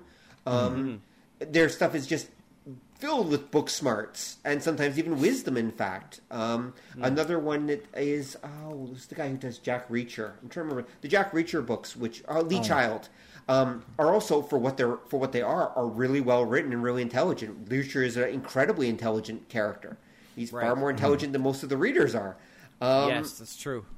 But that's the point is that, so you'll get novelists can show that kind of intelligence, but as soon as you try to bring it to a mass audience, you've got to filter it through the screenwriter, and you've also got a whole Hollywood machine that is basically oriented towards dumbing it down because they're looking for the lowest common denominator because they don't want to alienate the audience. Yeah. Well, there's the problem too that I think screenwriting is one, but there's a lot of different things that in the last, say, 30 years, these things have become careers, and there's bodies of thought, and there's schools, and there's places where you learn the, and I'm doing the air quote thing, right way of doing whatever it is you produce. And as I've always said, I've always felt that was a bad idea because everything starts looking the same because everybody's drawing from that same template of how to do it. And especially if you get screenwriting, like again, Save the Cat drives me nuts because people just start following that. It becomes the template. If you don't follow it, then it's considered not good, even by the audience, because the audience get used to that timing. You get stuck. You can't really do anything different. You get people that are moving into this job as a job. So, like I said, the comic book thing is one of the obvious ones. Because, again, these were people that their goal was to do comic books and to do comic books like the ones they enjoyed, which is cool. But if you are strictly a comic book guy, you're not bringing anything new to the mix. Yeah. You don't have any life experience. You don't have any wisdom, but which is not always true. Some comic book guys do actually bring in life experience or bring in other things. But if you start when you're in your 20s, yeah, that's where we run into a problem because you don't have a lot to offer usually at that point. Well, not new. You can, but again, it is that idea that you're not getting a lot of different perspectives because what's happening, it's like comic books being done by the last generation of fan, people writing screenplays after going to like screenwriting school. They're drawing from the same well, and it starts to look really obvious that they're drawing from the same well at a point because, again, nobody's done anything different enough to add to that mix. You're not getting any kind of new flavoring. You're getting refinements of the old stuff. You're getting things done better, but they're still just the same things. Right. I'm sorry, go, Jack. Here's a question that's sort of tangential of this, because I'm wondering if really smart characters that they create in kids shows, are they designed to inspire more intelligence from our youth, or are they seen as anomalies and weird? Like, if you think of things like Jimmy Neutron or Mr. Peabody or Meet the Robinsons or, you know, all those ones which are supposed to be like super intelligent people, is it just kitschy that they make them super intelligent? Or is that some sort of attempt to try to embolden society to make the next generation find intelligence cool? System 2 stuff. It's tricky because, again, it depends. Usually the intellectual, again, is like the weirdo. And it's that idea of coming to terms with their weirdosity, which I guess is a fine message if, like, you're a smart guy struggling with it. But to a lot of the people watching, and I think this applies to, like, grown-up stuff as well, they're not going to see themselves as, like, the intellectual person. They're kind of... They might associate... sort of with them, but it's going to be the secondary character that's usually the cool guy that is the one that's going to be their in. That's going to be kind of their identifier character because they're going to look at the other characters through that lens, and that's how they're going to be portrayed. I mean, it does depend, though. I mean, for example, going back to our favorite Star Trek, the original series, and that one could argue that Spock was actually far more popular than Kirk was. Mm-hmm. But he was a product of the 60s when there was some, when we were putting men on the moon and everything, right? So there was there was some pro-intellectual movement going on at that point. That's true. The smart characters in stories. I think we as a society want to encourage people, especially we as a society want to encourage young people to become smart. We want to encourage education. We consider that a good value in society. Mm-hmm. But I think this is something I've been thinking about actually through this whole conversation is I think part of the problem also is balance. And here's what I mean is that we like people to be smart and we want people to be smart and well-educated. But there's such a thing as being too smart and too well-educated. And I think we look down on that as a society. We look down on unbalanced people. And the same way we look down on an athlete that's just a true meathead that literally only has their physicality and nothing else. We do. Maybe American society, I know. American society probably celebrates that a little more than they should, but I think there's still that idea of the dumb jock is still in society, which is considered a derogatory term. To a point, anyway. In the United States, it maybe isn't as much as it should be, but whatever. And then I would argue that the nerd is their counterpart. The idea of that someone who is too smart in some ways or too much in their own head, that's actually also considered a bad thing. Maybe in American society worse than it really should be, but whatever. Depends on, again, North American society versus other countries. But again, we do want people who are balanced. We do want people who are, smart, but maybe not too smart, or but also somewhat charismatic. They can talk to people. They're also involved in athletics. It kind of goes back to the whole, actually, ironically enough, the whole Doc Savage idea of someone who's the whole package. We actually do, believe it or not, value that the most. Someone who is well-rounded and is capable in all different areas, even if they might not be 100% master of all those areas, but they're really good in all those areas. I think we value that. And most of our heroes, at least our traditional heroes, are those kinds of characters. I mean, just look at even the Marvel movies that people are crazy about, which again are Marvel superheroes, but they're all of that ilk. Like, they're all characters that are basically, for the most part, fairly well-rounded in one form or another. They're all smart, but they're also physically able. They're also, somewhat charismatic. They have their issues, but for the most part, they're all Renaissance men of one kind or another who are actually kind of ideal humans, because that is kind of our ideal that we're still working towards, or that we lean towards anyway. Maybe. I think, again, it fluctuates. That to a certain degree at the moment. I think we're in a hug a nerd phase. Okay. And that was because, like we said way before on our nerd podcast, there really aren't nerds anymore. It's being intelligent, being dedicated to some ideal or some hobby or some interest. It's not really seen as a negative thing. But I think it's cyclical. I think you might start seeing, especially because now people are getting afraid of the internet and they're terrified of Facebook kind of thing. You might see it go the other way. I disagree, and I'm going to tell you why. I don't think it can go the other way, at least not in North American society, and here's why. Here, I'll explain my first idea first. Okay, so I don't think it's going to go the other way because we're about to engage in a huge wave of automation of one kind or another. And as a result of that automation that's coming in the next 10 to 20 years, there's going to be even more competition in society for a much smaller number of jobs. And the jobs that do exist are going to be highly specialized and require a lot of intelligence to be successful at. In fact, the people who are going to be most successful in our society are going to be the smart ones. The ones who are not as smart, the ones who are traditionally the laborers, the ones who are kind of the middle tier people, they're going to be left behind. And society is just generally going to be focused on the people who are there at the top. And if it sounds like I'm talking about, some kind of Elysium type scenario or that, yeah, I am actually. Or Mega City 1, there's a better one. Yeah, I am actually, because I see that's kind of where I think things are headed towards.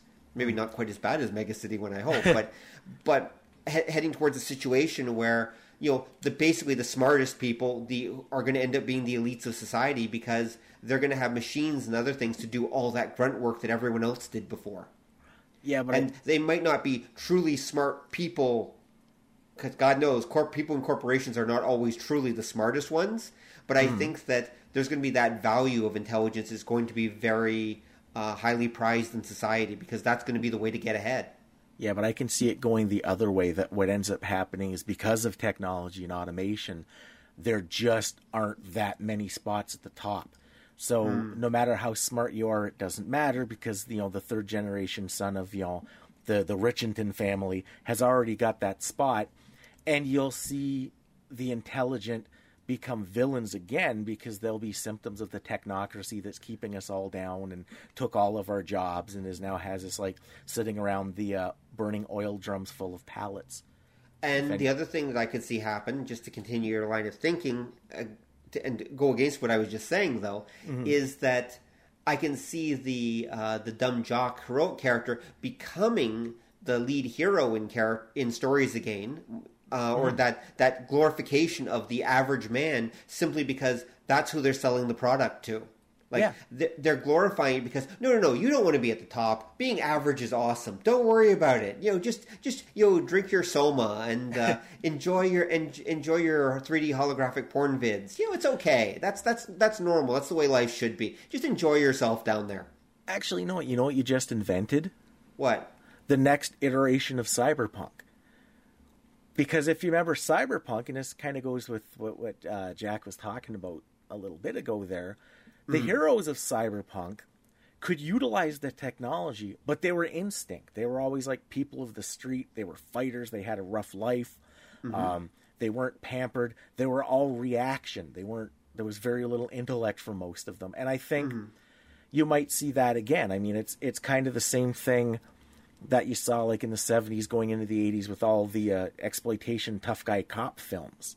Mm-hmm. That there was this idea that the engineers, that society, people at the top, the intellectuals who did all their yak and let us down and things collapse. So now we need the tough guy man of action who's just all instinct and ignores the book and slams against society and blows shit up. And I think, yeah, that might become real life at a certain point.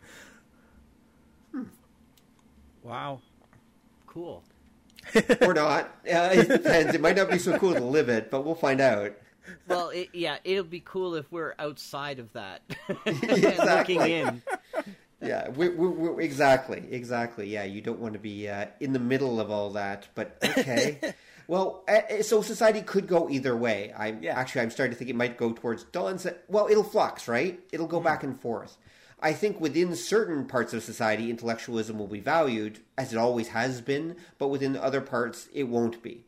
Mm-hmm. And I think that Hollywood has been very good at pitching itself towards the lowest common denominator, as I mentioned earlier, and that includes intelligence. So that's one of the reasons why everything is pitched towards something that your quote-unquote average man, which is not really all that average, which is mostly about a 13 or 14-year-old level, can understand. And I think that's where they're pitching everything, so that's their idea of intellectualism as well, is someone who's a little smarter than a 14-year-old. I think I wouldn't be as judgmental about it. I think you're right. But I think, and this is one of, the problems you get with modern-day mass media, is I wouldn't necessarily say dumbing down, but they got to simplify things because... Again, you need, like if I'm spending $100 million on a movie, I need as many eyeballs watching it as possible. Exactly. It's so economics. So I got to kind of smooth it out so that I'm going to not cheese off as many people as possible so that I can get them interested in my product. But that leads to that idea that, number one, I can't really put too many controversial or in-depth things because people won't be part of that and won't understand it. And number two, the audience themselves starts getting climatized to the dominant formula, which I think is again why you get, say, for intellect, you get that flux because it kind of depends on what's going on in the world, what kind of intelligence we value and how we value, because people want results. Speaking of results, though, guess what? If you make a movie that's entirely based on System 1 and doesn't require the audience to think, they tend to like it a whole lot better. Mm-hmm. In fact, that goes back to, I think we talked in a previous show about, the one big idea rule, where you can add, one big new thing to a story and expect the audience to accept it. But if you add more than one big idea, they won't accept it. That's System 1 and System 2. Think about it. What you're doing is the stuff they already accept is all System 1. As soon as you introduce new ideas or things that push them a little bit, that's System 2. And so that's my Green Lantern axiom. Yeah, it is, actually. Yep. It does come back to your Green Lantern axiom, which, again, is the idea that you just can't put too many big things in a story. You can't require them to do too many System 2 things. Otherwise, they won't like it. Right. And that's right. This is one of the reasons why we don't really make, to be blunt, intellectual movies. I mean, there are still some, but they're mostly done as indie movies, and they'll never see a widescreen. They'll never see wide distribution, is because they won't make that much money, and the studios know it. I mean, during the new Hollywood era of the 70s, they would make films that actually challenged the audience in one form or another. Mm-hmm. Even while they were bemoaning, saying, "Oh, it's all being so dumbed down," but actually, compared to today, no, they were producing gold in some cases. They were really making the audience think. Like a classic example would be Kramer versus Kramer. Yeah. That movie would be never made today because it forced the idea to think about issues and to think about what divorce means and who should have children and all these issues. People don't make issue movies because people don't want issue movies. They don't sell well. They don't make money because they require the audience to use System 2 to think, and the audience doesn't want that. Like Glengarry, Glen Ross, right? Yep. There we go. Same thing. Yeah, exactly. They're rare as hen's teeth because they don't generally make money unless you really are good at sneaking it in. Yeah. Mm-hmm. And then any depth you show now in a standard Hollywood film is considered a wonderful show of intellectualism, even when it's really not, because you've just stepped above, you've used a tiny bit of System 2, and if you make any use of System 2 whatsoever, that's considered intellectual at this point. So in other words, System 2 movies are more likely to win Oscars. They are, actually. That's pretty much what they are. Yeah, if you look at any Oscar winner, it's probably a System 2 movie. It's probably more it has more System 2 content, but not too much, just enough. Actually, so that it makes the audience feel smart about themselves, that they understood it and they got it and they were willing to sit through it. I think there's a catch though, because I think you guys have hit upon that idea, because historically, a lot of the big Oscar intellectual award-winning movies aren't necessarily really popular. But I think because what's happening is the people who vote for things like that and tend to rate things like that tend to have that supplementary knowledge. They've studied film. They've compared film and that. Whereas the average person doesn't care. We just want to see how did they put that in Generation X? Tits, guns, and explosions. The Michael Bay approach. Yeah, basically. Yes. But and then that's the thing. And that's where you get that disconnect between film scholars and the audience, because the scholars are the ones that, like I said before, took that time to develop that supplemental theoretical knowledge about films, whereas the audience just enjoys, sitting down watching a film. Yep. Tits, guns, and eyeballs. Well, that works. My friends, I have to say good evening to you. I have to go pick up my lovely wife, but thank you so much for giving this intellectual System 2 show for me to think about.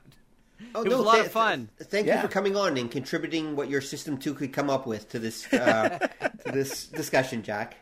Sounds like continue, and I will listen to it when it's on the podcast. Exactly. Sounds like some weird cult handshake. Exactly. Good night, Jack. Thanks for coming on. Yeah. And to marry System 2 to yourself as well.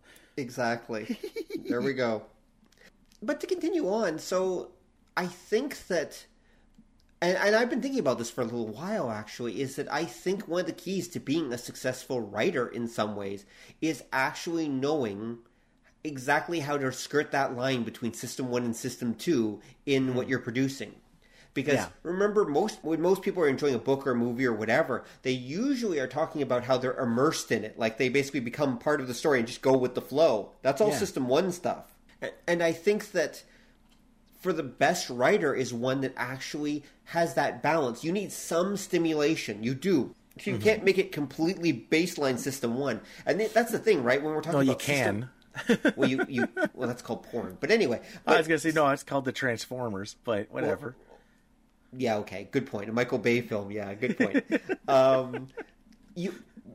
Even when we say System 1 and System 2, Daniel Kahneman himself said that those are super generalizations first and foremost. There is actually more systems, but those are those are almost blocks of systems, and so they're also a range. So you can get stuff that's baseline or even minimal System 1 stuff, and then you can get high functioning System 1 stuff as well. Right. And so there is stuff, and I'd say that the best entertainment usually sits either kind of midline or to highline System 1 stuff. And the reason I'll say this is because the audience still has to get something out of the story or feel that they're getting some kind of knowledge or something out of that story, or they won't be satisfied. Yeah. There has to be something there that's giving them something. It can be, I think I talked about this before, it can be emotion, it can be novelty, it can be information, it can be skills, whatever. But it can actually, those are all things that the audience has to feel that they're getting from a story. Or else they won't really, or perspective, that was the other one I was forgetting, or they have to feel that they're getting these things from a story, or else they're not going to be kind of unsatisfied. The story will come across as being, well, there'll be nothing there, basically. And even with porn, you're still getting emotion out of it. You're getting a heaping helping of emotion. Well, lust is an emotion. There's definitely stuff there. I rank that with emotional experience. Let's put it that way. And even a Michael Bay film, again, it might be focused purely on emotion. You're not getting much skill or intellectualism from a Michael Bay film. or knowledge or much of anything. You're just getting emotion, basically, and maybe some novelty if you haven't seen that kind of explosion or that kind of shot done before, I guess. Well, there's... yeah, but there's definitely a market for that. There's catch...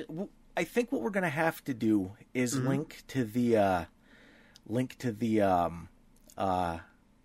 epic rap battle of history with Steven Spielberg versus Alfred Hitchcock. Oh, interesting. Why? It ties in a lot with this idea of emotion versus intellect. And it sounds strange to say, and it's funny. It's one of their best ones. But it kind of ties into some of what we're getting at. One of the things that I'd always heard when it comes to producing any kind of entertainment is you always kind of want to wring the emotion out of what you're doing.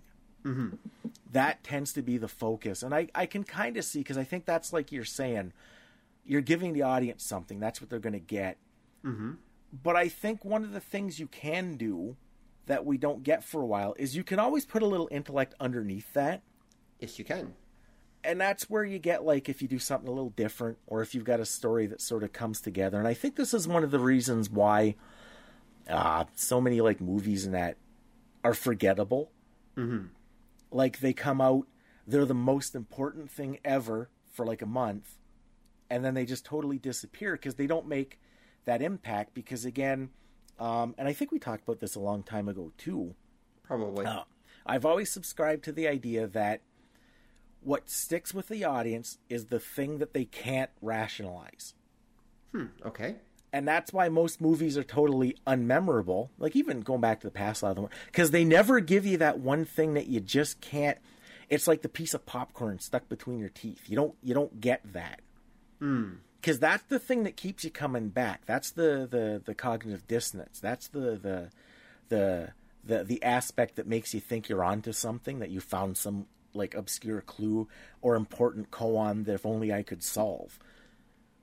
Actually, I just finished a book by a guy named Brian McDonald, who wrote a book called Invisible Ink. He's actually a Hollywood screenwriter. Mm-hmm. And that's the stuff he would refer to as invisible ink, which is where the title comes from. The stuff that's between the lines, the stuff that's implied, the subtext, the things that you...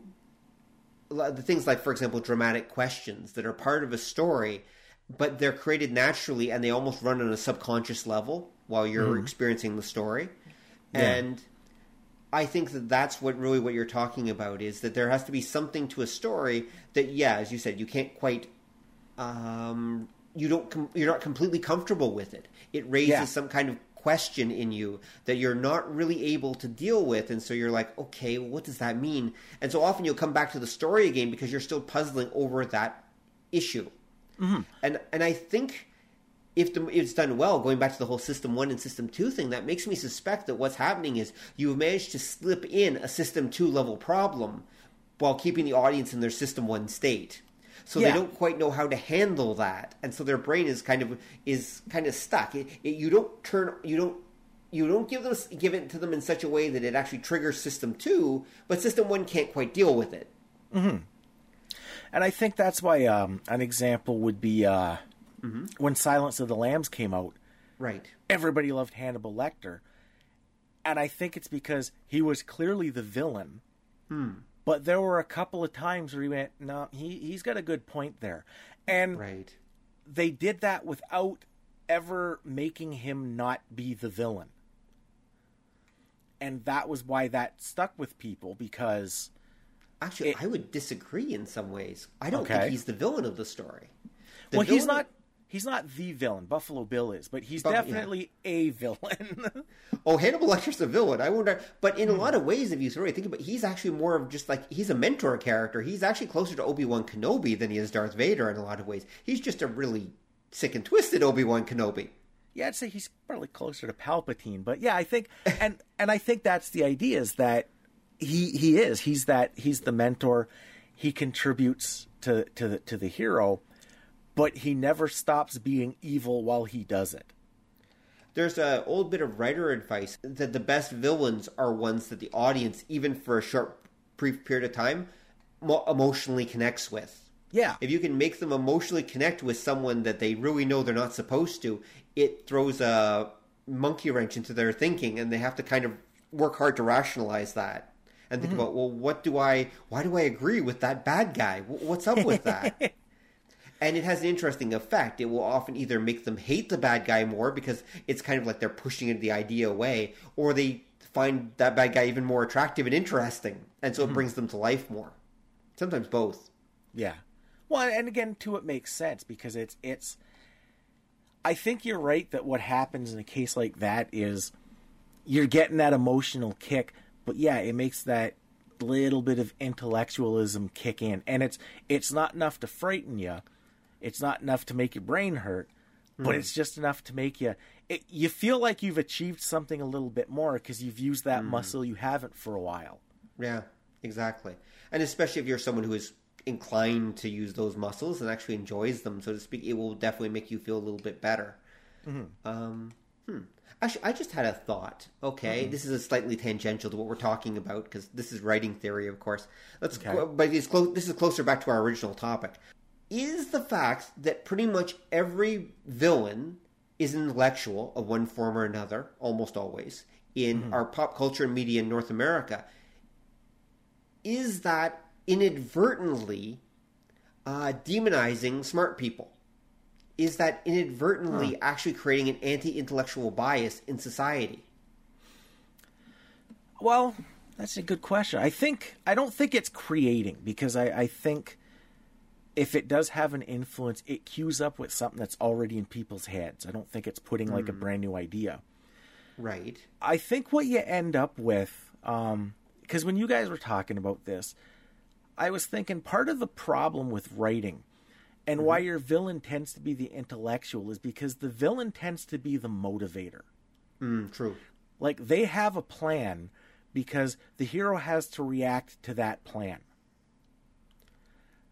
And a villain who and you can do a story where the villain is just like, me smash! Oh, you can. What? You totally can. I would argue, there's a catch to that, though. But... well, you can. It depends whether you have a changing or unchanging lead, right? Because if you have an unchanging lead, then the villain has to be the one who's doing all the work because the hero's not going to change anyway. So the villain has to be the motivator because in a lot of ways, it's usually the villain's story, not the hero's story. It's about them trying to do something and the hero reacting to it with the unchanging hero. If the hero is changing, usually they're someone who is they're the motivator of the story, and the villain is the one who's pushing back and keeping them down. Yeah, they can be, but I think, again, more often than not, the villain is the thing that sets the story in motion. Often, usually, yes. Yeah, because they're the ones that disrupt the natural flow of things, and most stories are about something that disrupts the natural flow of things. Well, it's usually called the inciting incident in most screenwriting books. And it's basically, it's an event that comes from outside the main character's life that basically gets them off their couch and gets them off their phone and puts them into the game, so to speak.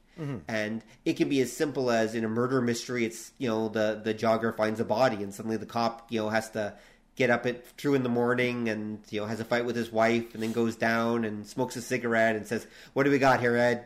It can be that, or it can be a character stumbling across a crate that dropped out of a truck that happens to have a suit of powered armor in it.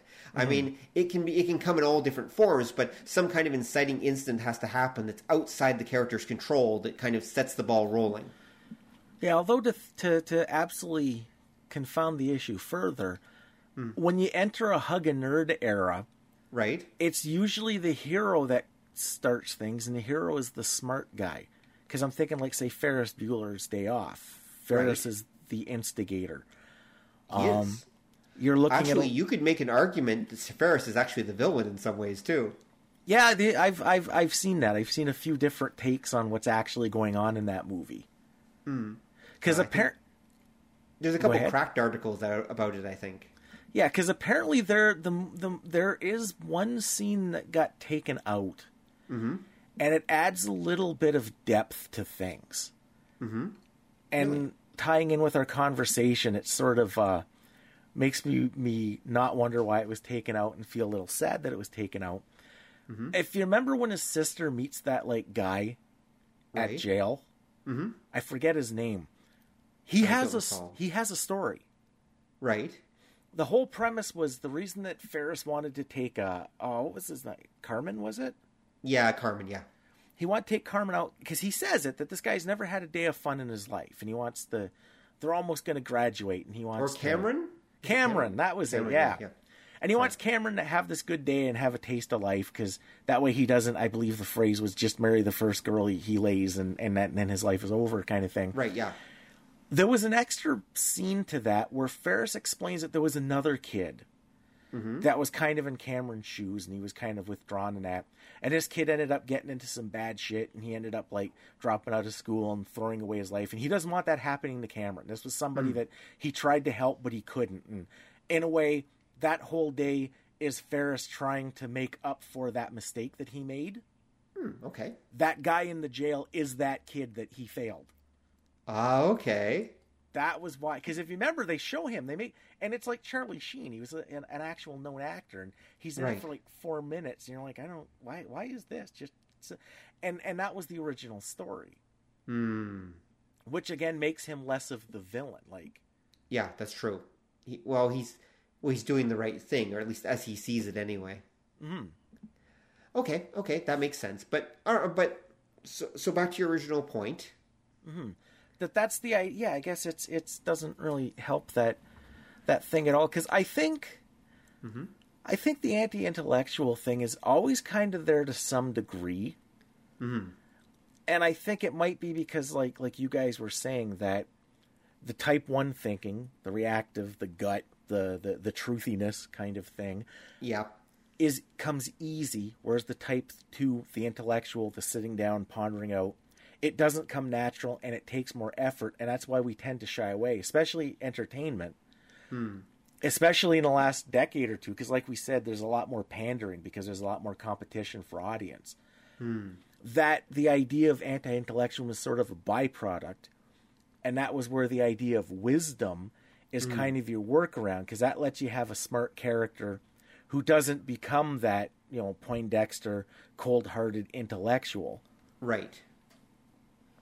And it's interesting, actually, at least in traditional, going back to Asian culture, since it seems to keep coming up, because, again, they have the different view of intellectualism, though. I do find, actually, a lot of their detective characters actually usually tend to be more wise than they are actually smart. Yeah. Because it makes them much more relatable.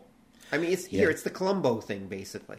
And I think that's part of it, too, because I think if you're going to look at, like, China and Japan... And Taiwan and like the Far East, I think there's a tendency too that we're seeing them as being more different than they actually are. Well, they're still human beings, but I think even it's just the trappings are different, but the idea is there because you're absolutely right, and there does seem to be more of a tradition even in somewhere like Japan that is 20 years into the future from us. Of hanging on to some of these old ways and these old traditions and these old perspectives. But like I say, we do that here too.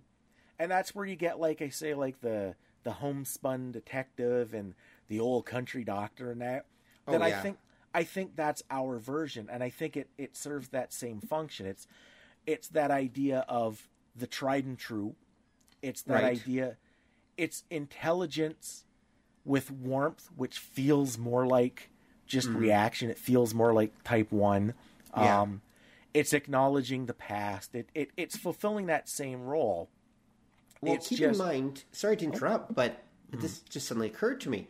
Also, with wisdom, there's the catch, right? In theory, all of us can be wise. In theory, you can always tell yourself, well, one day I'll be like, like the old country doctor there in that drama or whatever. Whereas... not everyone can be smart, and most people know it. I mean, we all have our basically range of intelligence where we're going to sit, and it's mostly determined by genetics and a little bit by upbringing, but I'd say mostly genetics. I don't know. I think anybody can be smart. You might not be like Stephen Hawking's, but you can develop an intellectual streak. Oh, you can. I'm not arguing with that. I think that IQ can be developed. As I said earlier, the brain is like a muscle. You can work it, but I will never be Arnold Schwarzenegger. And that's just not going to... Just the same as I will never be Stephen Hawking. I mean, we have our own built-in limits, whatever they are. We have our own kind of natural range where we sit. That doesn't mean that we're stuck at that level. It doesn't mean, you'll say we couldn't go 10 points up or 10 points down, depending on how we do things. But I do think that each of us has our own limitations. Yeah. And we're aware of that. I mean, your average person doesn't think, I could be just like Sherlock Holmes. Yeah, but your average person... Do. What? Some people do. Some people do, that's true. But I think your average person can still look at Matlock there and go, yeah, I could be just like him when I'm older. Yeah, maybe. Because I think you might have hit part of why pure intellect is typically the domain of the outsider. Mm-hmm. Why? Because like you say, because it's the sort of thing that a lot of us, whether we can or not, we feel like we'll never be, you know, we're not going to be Einstein. Right. Yeah. And then that's why somebody who is Einstein is kind of, they're a little out there. They're different from us. They're a little apart from us to some degree. Right. Well, actually, if you're Einstein, you're more than a little apart from most of us. Same with Stephen Hawking. Kind of. Here's a weird thing. I think that part of the reason why Stephen Hawking was so popular and so accepted was because of his disability. Even though he was literally a godlike intelligence, he was trapped in this shriveled, crippled body. Mm-hmm. So he wasn't threatening at all. People looked at him and said, "Oh, he's this kind of like weird crippled cousin that or uncle that people could still kind of relate to him in a weird sort of way because he had that weird balance where he was so physically crippled, but intellectually he was so gifted." And so it go back to my idea of balance earlier. Whereas if he had looked like Dwayne The Rock Johnson and had that intellectual streak, I think people would have been fucking terrified of him.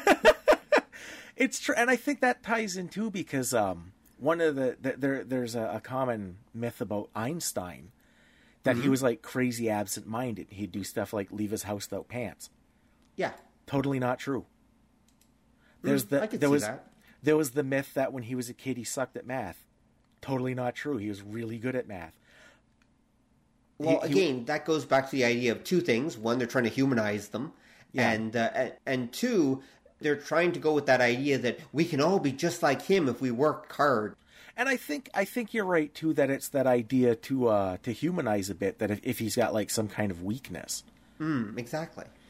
Because Einstein is kind of the embodiment of the scary intellectual for a really weird reason. He created nuclear weapons that could kill us all? No, technically he didn't create them. They just kind of took what he came up with and used it. But when he came up with his general theory of relativity, and I remember this because I had a professor at university that told us this story, and it kind of always stuck.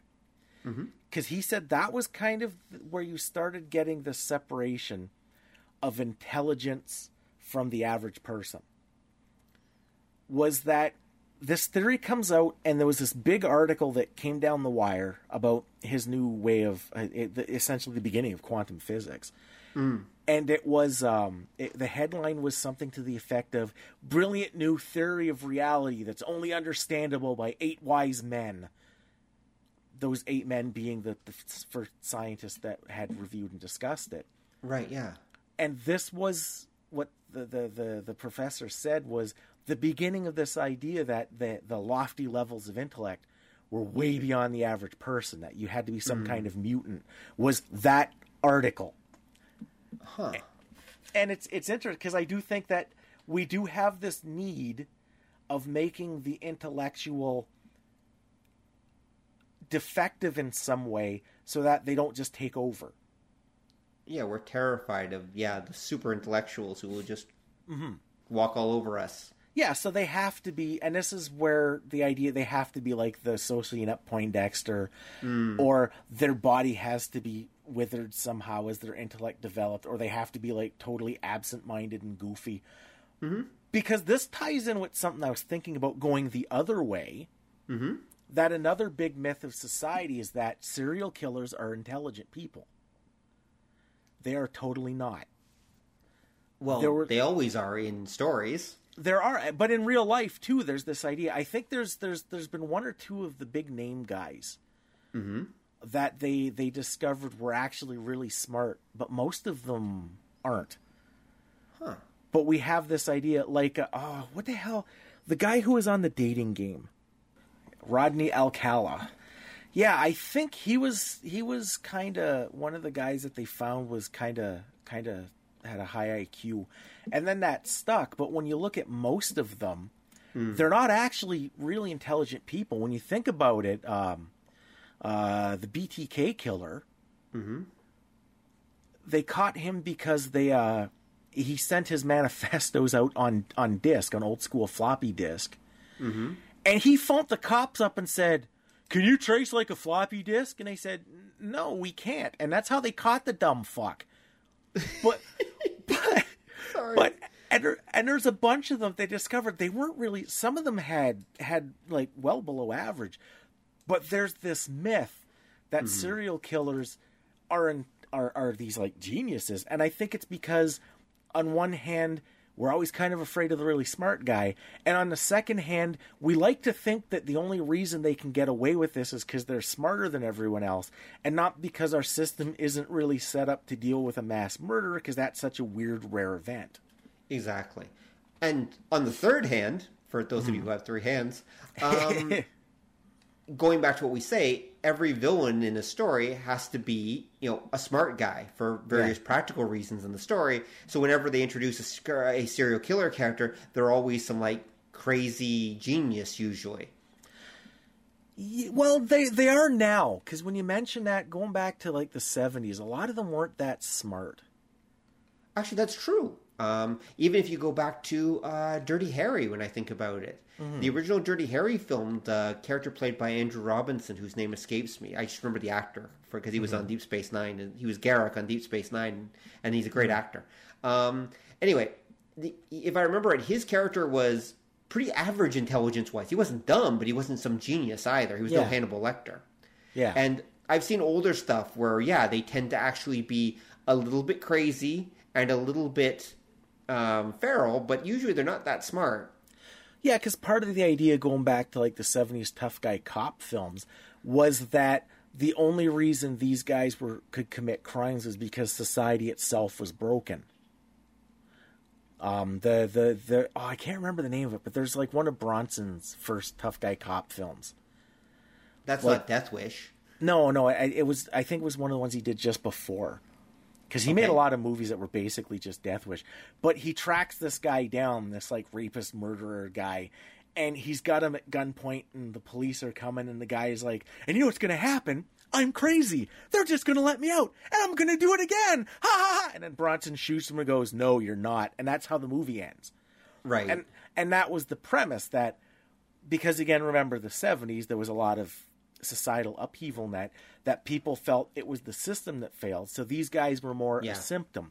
They weren't intellectuals. They were almost literally monsters. Like you say, they were these weird feral guys that only got away with it because the system was fucked up. Yeah. Yep. And then, Silence of the Lambs happened, and every serial killer since then is like James Moriarty level smart.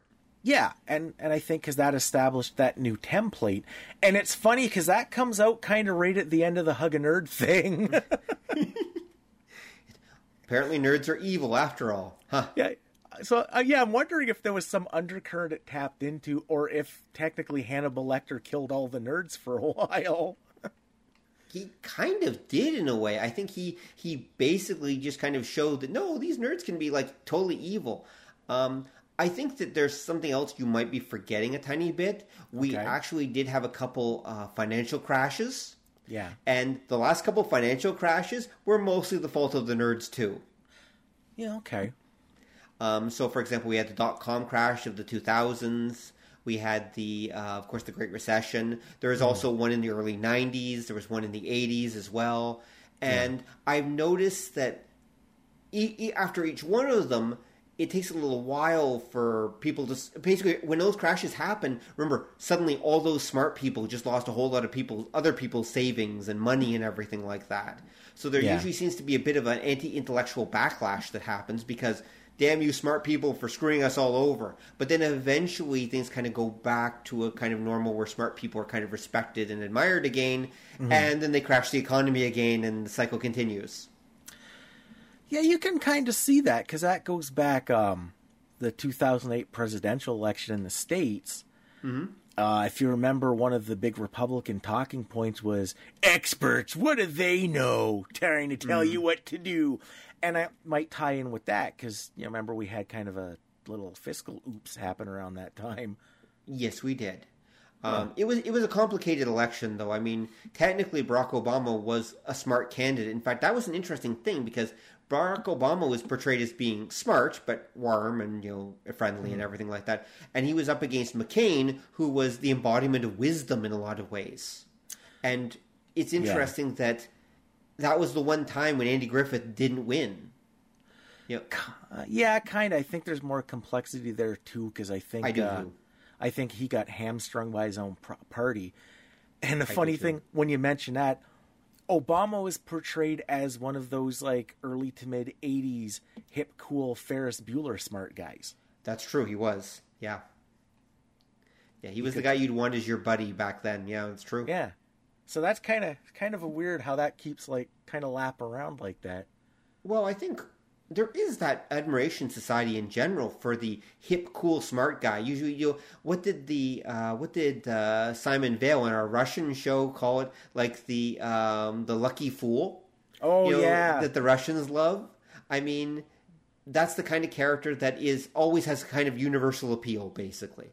I mean, even in our society, I'd say we still like that kind of character too. Maybe not as much as the Russians, but we do actually admire the kind of slightly foolish, more average person who just has that kind of wisdom to them and a bit of luck, and so they win. Yeah, it's true, isn't it? Weird. Okay, on that note, I think we should probably bring this one up to a close. Yeah, that went some strange places. It did, actually. This was an interesting podcast. It didn't quite go where I expected, but I think we had a really good discussion. True.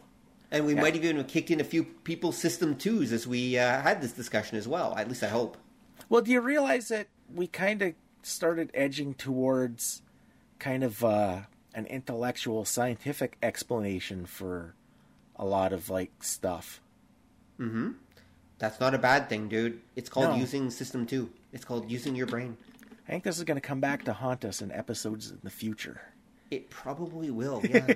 Well, the problem is as you get deeper and deeper in, you uncover more and more stuff, and you start to figure out how it all connects and how it all correlates with other stuff that you talk about.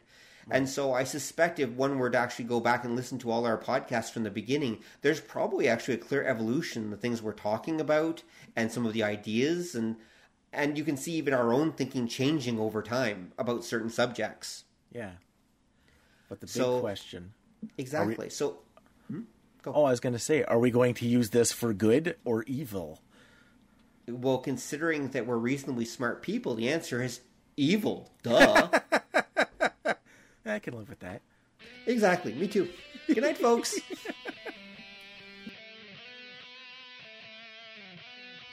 Thanks for listening to the show. If you'd like to hear more or join the conversation, come visit us at obeythedna.com. You can also find us on iTunes or whatever fine podcast site forgot to lock their back door. So until next time, remember that to master the nerdly arts takes time, practice, and enough Coca-Cola to drop a rhino. See ya!